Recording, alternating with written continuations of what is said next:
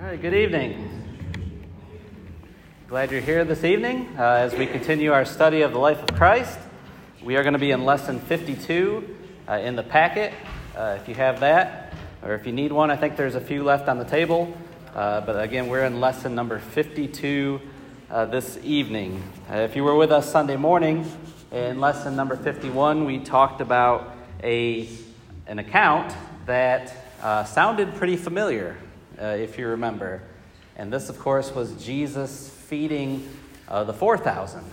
Now, a few weeks ago, we uh, went through an account where Jesus fed the 5,000, but we.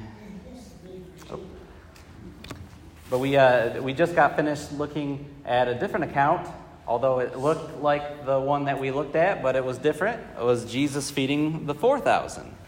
And we, uh, we were able to point out many different differences uh, between the two uh, so that we could, you know, obviously understand that these weren't uh, the same. And we noticed that the location of these two were different. Uh, one of them was more on the northern side of the Sea of Galilee, while the feeding of the 4,000 was on the southern side of the Sea of Galilee. Again, we noticed the size of the crowd. You know, again, that, that's probably one of the obvious ones 5,000 versus 4,000. Uh, the, the, nationality. You know, the first time Jesus did this, when he fed the 5,000, it was uh, to his Jewish brethren. But as we noticed Sunday morning, the 4,000 was uh, the Gentiles, were, were those who were not Jews uh, that he fed. Uh, the time span was different. when he fed the 5,000, he did that in a, a, period of one day, whereas when he fed the 4,000, it was really a three day long uh, teaching seminar that Jesus gave. And so on that third day, uh, he eventually then performed the miracle of multiplying the fish and the loaves. And then also the leftovers. That was another clue to us that these were different accounts because uh, this time when he feeds the 4,000, uh, we're told that there's um, much larger baskets being used and there's a, a different amount of leftovers.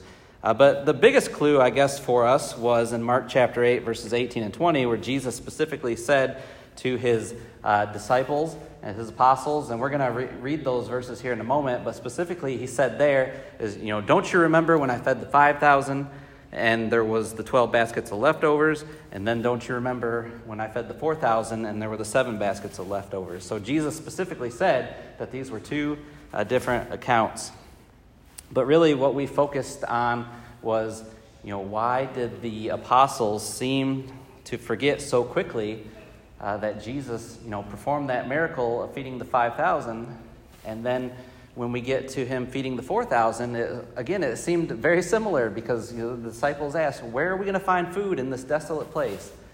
And again, why did they forget so quickly that Jesus had just, you know, uh, taken those fish and loaves and multiplied it to feed 5,000, and now they're asking that same question.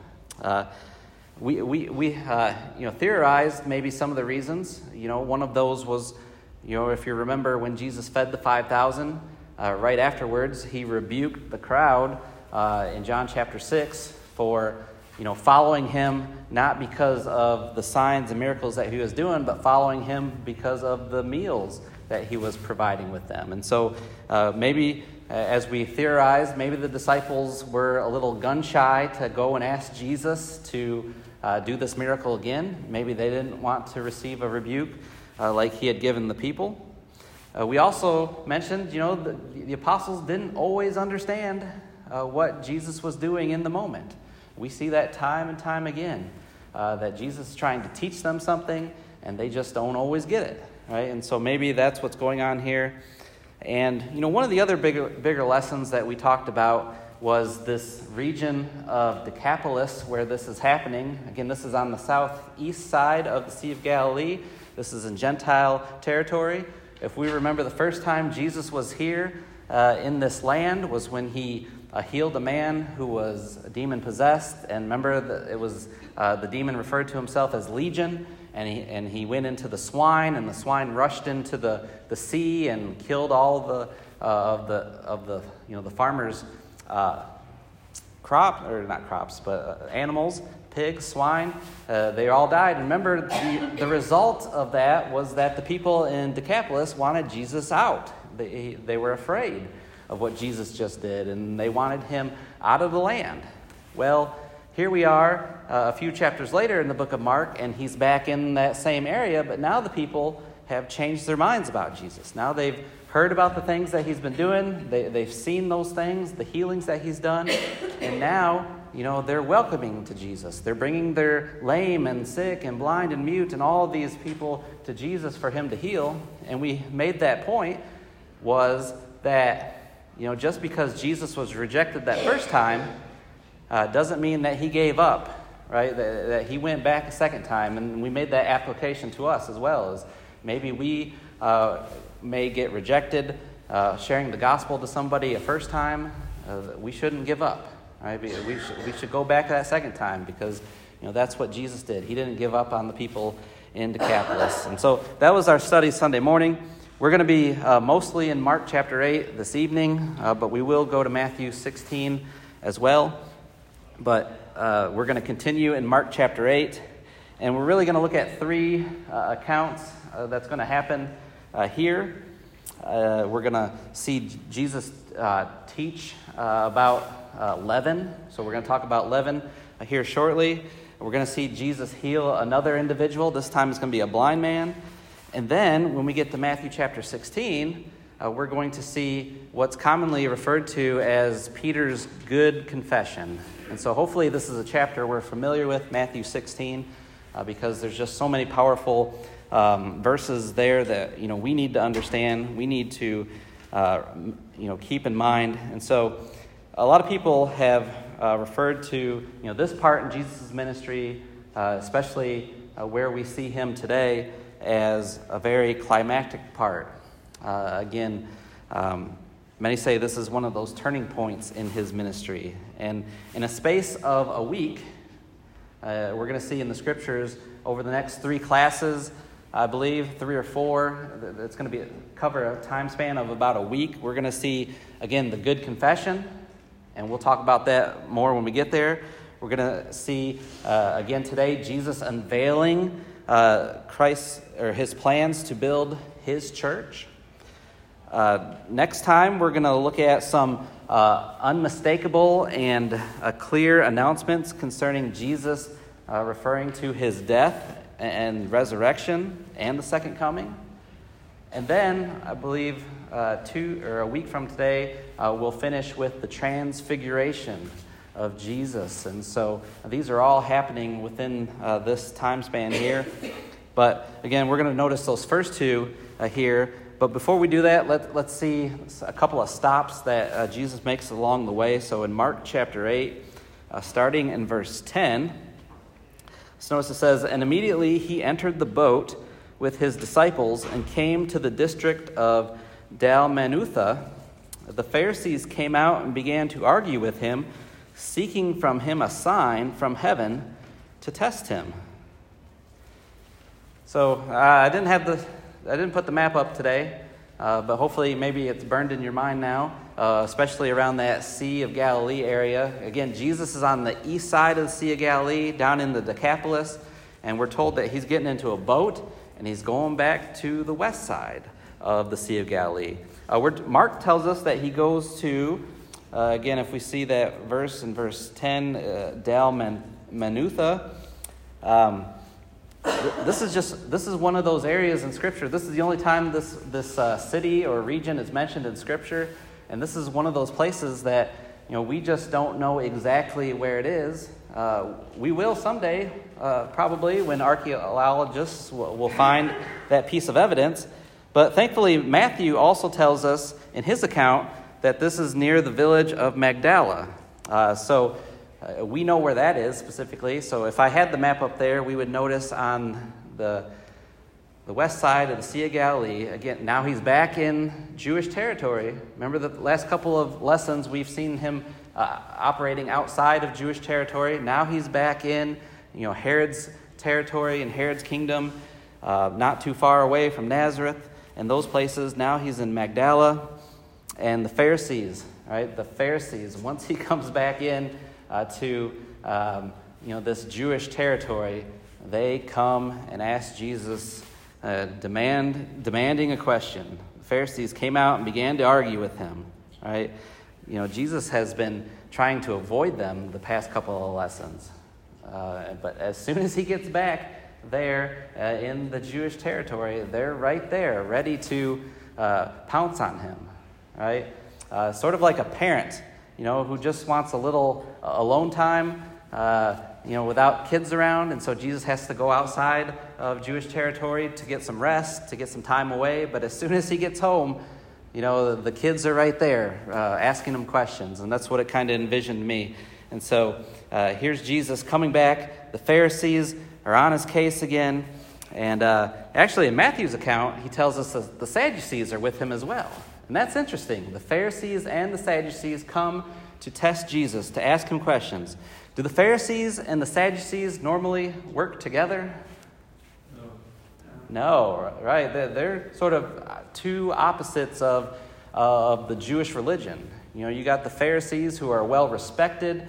Uh, people look up to them, even though, you know, they're, um, they're very religious, very pious. Uh, but then you also have the Sadducees who uh, were sort of, uh, they were more of the influential side. Uh, they, um, they didn't believe in certain things, such as the resurrection, uh, such as you know an afterlife and stuff like that. And so the Pharisees and Sadducees didn't see things uh, eye to eye when it came to uh, Judaism, and and so we often see them, you know, in contrast to one another in Scripture. But now we see them coming together uh, because they have that one common enemy, of course, Jesus. You know, Christ can bring all types of people together. You know, we see that today. Uh, we see that even here in the scriptures. And so they're, they're, seeking from him a sign from heaven to test him. And the, the Lord has basically said, you, know, or, or, excuse me, the, the people are saying, prove it. Right? We, we've heard of these things that you've done. Uh, now we want to see it. We want to see uh, what you can do. And so look at verse 12. Notice Mark says, Sighing deeply in his spirit, he said, Why does this generation seek for a sign? Truly I say to you, no sign will be given to this generation. Can you imagine Jesus sighing deeply? You know, I mean, what, what does that tell you about the situation in Jesus' mind? You've seen it, you know it, just accept it, I guess. Yeah. Hey, come on, you know. yeah. More times I have to put in front of you? Right. A hint of frustration. Yeah. Right. Ugh, you know, that's what we'd say. Ugh, again, you know. Uh, I'm going to quickly turn over to Matthew's account because Matthew gives us a little bit more detail uh, about uh, what Jesus says here in Matthew chapter 16. Uh, Matthew chapter 16, uh, starting in verse 2. So here's the Pharisees and Sadducees coming to Jesus to test him, to ask him to show them a sign. And Jesus says this When it is evening, you say, It'll be fair weather, for the sky is red. And in the morning, there will be a storm today, for the sky is red and threatening. Do you know how to discern the appearance of the sky, but cannot discern the signs of the times? An evil and adulterous generation seeks after a sign, and a sign will not be given it except the sign of Jonah. So I guess at that time there was sort of an old adage um, uh, red sky at morning, sailor take warning. Red sky at night, sailor's delight. Right? And so that's that was an old adage that they had that they could look at the sky and if it was if the sky was red in the morning you know they knew that there was probably going to be storms that day and especially on the water. And so that was a warning to them. But if there were red skies at night, you know, that meant that the next day was going to be nice. It was going to be pleasant out. And so Jesus is saying, you know, you guys can predict the weather just by, you know, looking at the skies, by, uh, you know, discerning what the sky looks like. You, you can understand what it's going to be like uh, weather-wise. But spiritually, you know, spiritually speaking, these signs that I'm performing for you, you know, you just don't get it. Right? You don't get it. And he says there uh, in verse 4 that the only sign I'm going to give you is the sign of Jonah. Now, what do you think he means by that? Okay, exactly. So, uh, you know, of course, Jonah, uh, the story there in the Minor Prophets of uh, Jonah who stayed in the, you know, the belly of that great fish for three days and three nights. You know, Jesus has already mentioned, well, a couple of months ago in one of our lessons that, you know, that uh, is a type of you know, the resurrection. That's a type of Jesus going to be in the tomb for three days, and that he's going to be uh, resurrected. And, you know, that's going to be the greatest miracle, the greatest sign uh, that, you know, that generation is going to get to see. Now, of course, when Jesus says this to them, you know, they don't understand what that means, right? Uh, because it hasn't happened yet. And they, they're not going to be able to make that connection between Jonah and being in the, in the belly of the fish and Jesus being in the tomb for those three days. Uh, but that's the sign Jesus said. You, you adulterous generation, you know, you're always seeking after a sign. That's the only sign I'm going to give you. And of course, that's going to be the most powerful sign uh, that they are ever going to get. And that's the most uh, you know, powerful sign that we read about in Scripture as well is Jesus being resurrected from the dead. And so, um, so here, if we want to move back into Mark chapter 8, uh, again in verse 12, you know, again, Jesus sighing deeply in his spirit, uh, having to deal with these, this question from the Pharisees and the Sadducees. And now verse 13 tells us that leaving them, he again embarked and went away to the other side. So, Jesus is keeping it tough on us, right? Because uh, now he's getting back in the boat and going to the, uh, the other side of the Sea of Galilee. You know, he keeps going back and forth. So now he's going back towards, well, we're going to read here in a little bit where they're going to end up. But again, on the eastern side of the Sea of Galilee, and verse 14 through 21, let's sort of uh, read these all together. Starting in verse 14, it says, And they had forgotten to take bread and did not have more than one loaf in the boat with them. And he was giving orders to them, saying, Watch out, beware of the leaven of the Pharisees and the leaven of Herod. They began to discuss with one another the fact that they had no bread. And Jesus, aware of this, said to them, Why do you discuss the fact that you have no bread? Do you not yet see or understand? Do you have a hardened heart? Having eyes, do you not see? And having ears, do you not hear? And do you not remember when I broke the five loaves? For the 5,000, how many baskets full of broken pieces you picked up? They said to him, 12. Then, or excuse me, when I broke the seven for the 4,000, how many large baskets full of broken pieces did you pick up? And they said to him, Seven. And he was saying to them, Do you not yet understand? So he gives them pretty stern warning, right? They're in the boat headed towards, again, the, the eastern side of the Sea of Galilee now. And uh, he's, he's giving them a warning, right? Beware of the leaven of the Pharisees and Sadducees. That's what Matthew's account says. Uh, we just read in Mark's, it said uh, the Pharisees and Herod. Uh, you know, what do the apostles think he's talking about? About the physical things, and he's talking about the spiritual things, and he keeps trying to get their mindset to change, but it takes the cross to do that, basically.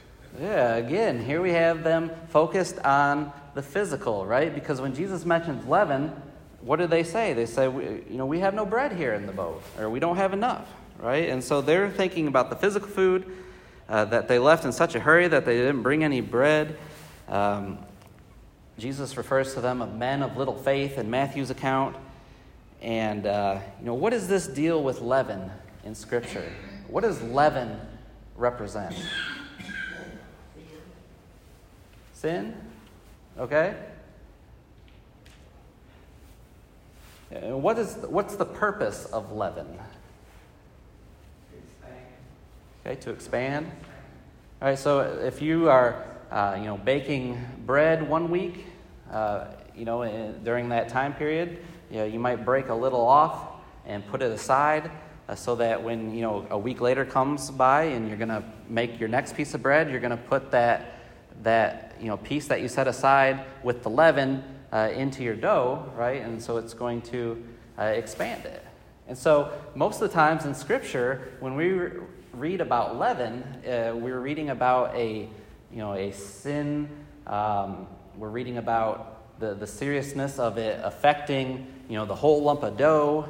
Uh, there, there is one time in Scripture where leaven is seen in a good light. In Matthew chapter 13, uh, verse 33, he, when he gives the parable of the kingdom and he says it's, it's like a, you know, a, a piece of leaven in the dough and how it expands and there's just this rapid growth to it. But the majority of time when Jesus talks about leaven in the scripture, he's talking about its uh, the influence that it has, right? And um, you know, there, Paul talks about leaven as well a, a, lot of times, saying that you know you need to get it out of the lump of dough.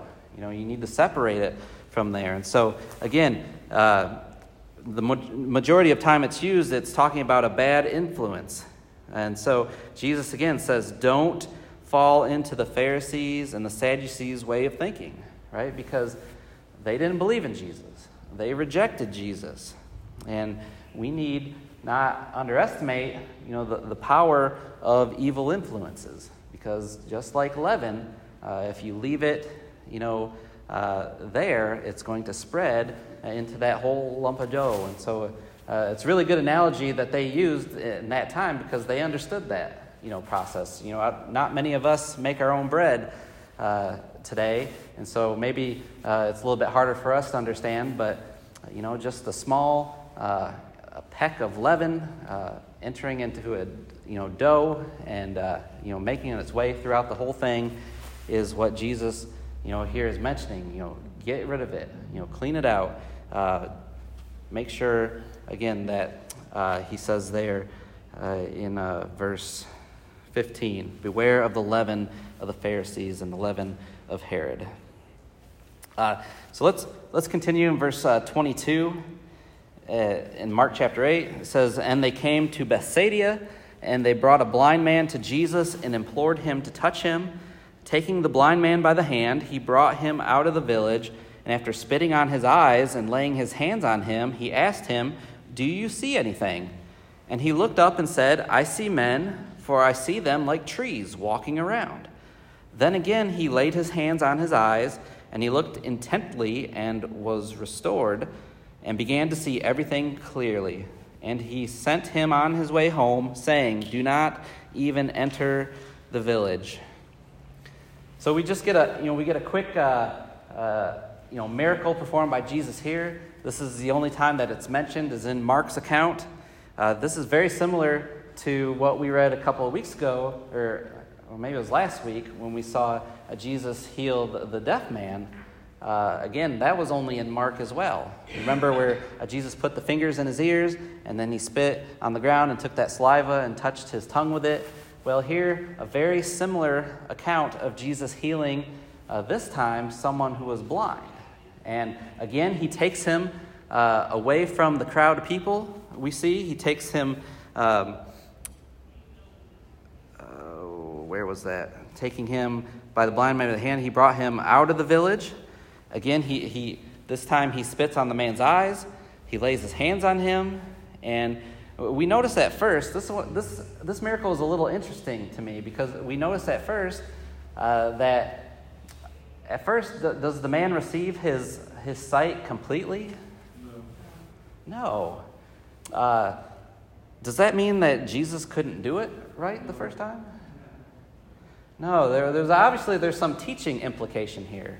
You know, maybe uh, he's teaching uh, his apostles. Um, you know, maybe he's trying to get something through to them about you know them not being able to see clearly. Uh, I think that's most of the commentators I read went with that as sort of, you know, why this happened sort of in two phases. Again, this wasn't a miracle, a quote unquote miracle that took place over weeks and weeks of time. You know, uh, when Jesus performed a miracle, it was immediately, right? And so uh, he takes this man who has been blind. Uh, this man probably wasn't blind at birth uh, because we noticed a couple of things was, you know, he knew what trees looked like right? Because he thought these men were walking around like trees. And secondly, in verse 25, it says that his sight was restored. So that kind of tells me that uh, he probably had lost his sight at some time. Uh, but uh, again, this was done in, in, sort of a phase, right? Jesus first gives him partial uh, vision. Again, I, what I believe what's going on here is he's teaching his uh, apostles about um, you know needing to see clearly and, uh, and then he uh, then again uh, restores him completely. And so again, this this is a an instance in Scripture that's only in Mark. We don't often, um, you know, preach and teach on this lesson because, uh, again, because you know Mark is uh, the only one that records it for us, and it's very short, just a few verses. But again, another interesting healing uh, that Jesus uh, does there. So we want to move on with our time left because this is really the, the crucial part of, of this lesson. And so we're uh, even though Mark gives us some detail, uh, we want to go to Matthew chapter 16 uh, because Matthew's going to give us a little bit more uh, about what happens right after this uh, miracles performed uh, in Matthew chapter 16. let's look at verses 13 through 16 first. It says, Now when Jesus came into the district of Caesarea Philippi, he was asking his disciples, Who do people say that the Son of Man is? And they said, Some say John the Baptist, and others Elijah, but still others Jeremiah or one of the prophets. He said to them, But who do you say that I am? And Simon Peter answered, You are the Christ, the Son of the living God. So uh, the last account told us we were in Bethsaida. Again, if we had the map up there, we'd notice he was on the east side of the Sea of Galilee. But now he's in Caesarea Philippi, so he's sort of gone straight north uh, of the Sea of Galilee in Caesarea Philippi. And just by way of mentioning this, uh, this isn't Philippi that you know that Paul travels to in the book of Acts, where the you know the, the Philippian letter is written to. This is a different place, uh, and again, this is referred to as Caesarea Philippi. But Jesus goes there, uh, and he's talking to again his apostles. He asks that question, "Who do people say that I am?" And of course, you know, we've seen this already that some people have considered uh, Jesus to be, you know, John the Baptist from the dead. You know, that was Herod's thing. Remember, Herod thought that uh, Jesus was John the Baptist from the dead. Uh, some people think that Jesus was Elijah. You know, um, Elijah, of course, was prophesied to, uh, you know, come back at some time, but that was fulfilled through John the Baptist. So that makes sense that Jesus uh, not only was um, misidentified as John the Baptist and Elijah, and also Jeremiah or one of the other prophets. But here's the most important question Jesus asks. He says, But who do you say that I am? And then, of course, Peter makes you know, what we recall the good confession. He says, You are the Christ, the Son of the living God. You know, he's confirming or affirming uh, his belief that Jesus is the Son of God. And why is that question so important. I'm sorry? Foundation. Foundation of the church. Yeah, he's going to talk about that here in a moment, too. But that question, who do you say that I am, that is so important because every single person in the world has to answer that question. Right? He's either the Christ or he's not. And so everyone has to answer that question. Right? What does Jesus say in John chapter uh, 8, verse 24? I had this on the top, tip of my tongue.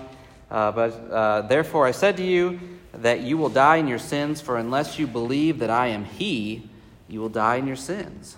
Right? That the question, "Who am I?" We all have to answer that question uh, again. And, uh, and you know, Peter makes the good confession: "You are the Christ." the Son of the living God. You are the Son of God. And so, um, again, we all have to answer that question. So now let's look at verses 17 through 20, and this will be the final verses we look at. And Jesus said to him, Blessed are you, Simon Barjona, because flesh and blood did not reveal this to you, but my Father who is in heaven. I also say to you that you are Peter, and upon this rock I will build my church, and the gates of Hades will not overpower it. I will give you the keys of the kingdom of heaven. And whatever you bind on earth shall have been bound in heaven, and whatever you loose on earth shall have been loosed in heaven. And then he warned the disciples that they should tell no one that he was the Christ. So there's some pretty uh, important verses in there, that, um, especially uh, verse 18.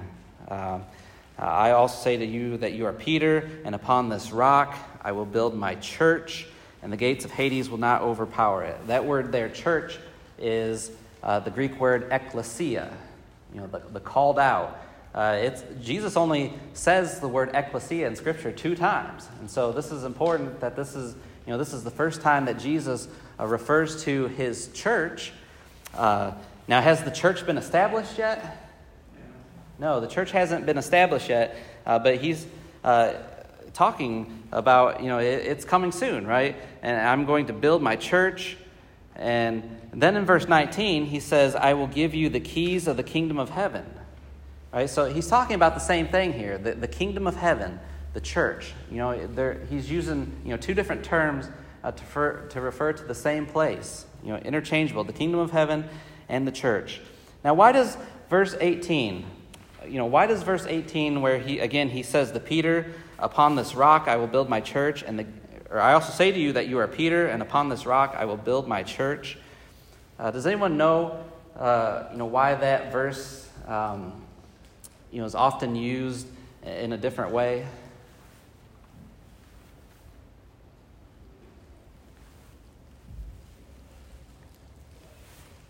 Well, this is, this is a verse where uh, the Catholic Church will take this verse and say, well, here, this is telling us that Peter is basically the first pope. Right? They're, they're saying that.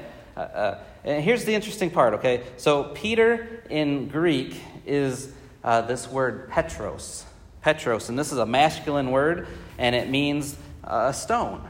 Uh, basically, a stone that you could pick up and throw. And that's what, that's what Jesus called Peter. Remember, uh, Peter is not uh, his given name, that's a name that Jesus gave him a while back. But it means stone, right? And so, so he says, I will say that you are Peter, you are a stone, and upon this rock, now, this word rock in the Greek is a different word. It's Petra.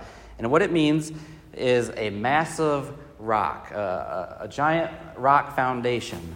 And so, what Jesus is really doing here is he's doing a play on words. He's saying, Peter, you are a small rock, uh, but my church is going to be built on a massive rock. Right? But um, you know, the Catholic Church has taken that verse and said, well, see, Peter is a rock, and this uh, great confession was this rock, and so, you know, Jesus is building his church upon Peter, right? Um, of course, that's that's the last bell, isn't it?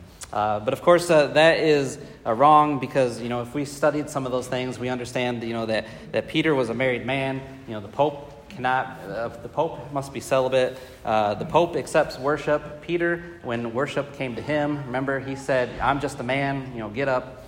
And so I'll finish my thoughts on this um, Sunday morning, but appreciate uh, everyone's um, good comments here tonight.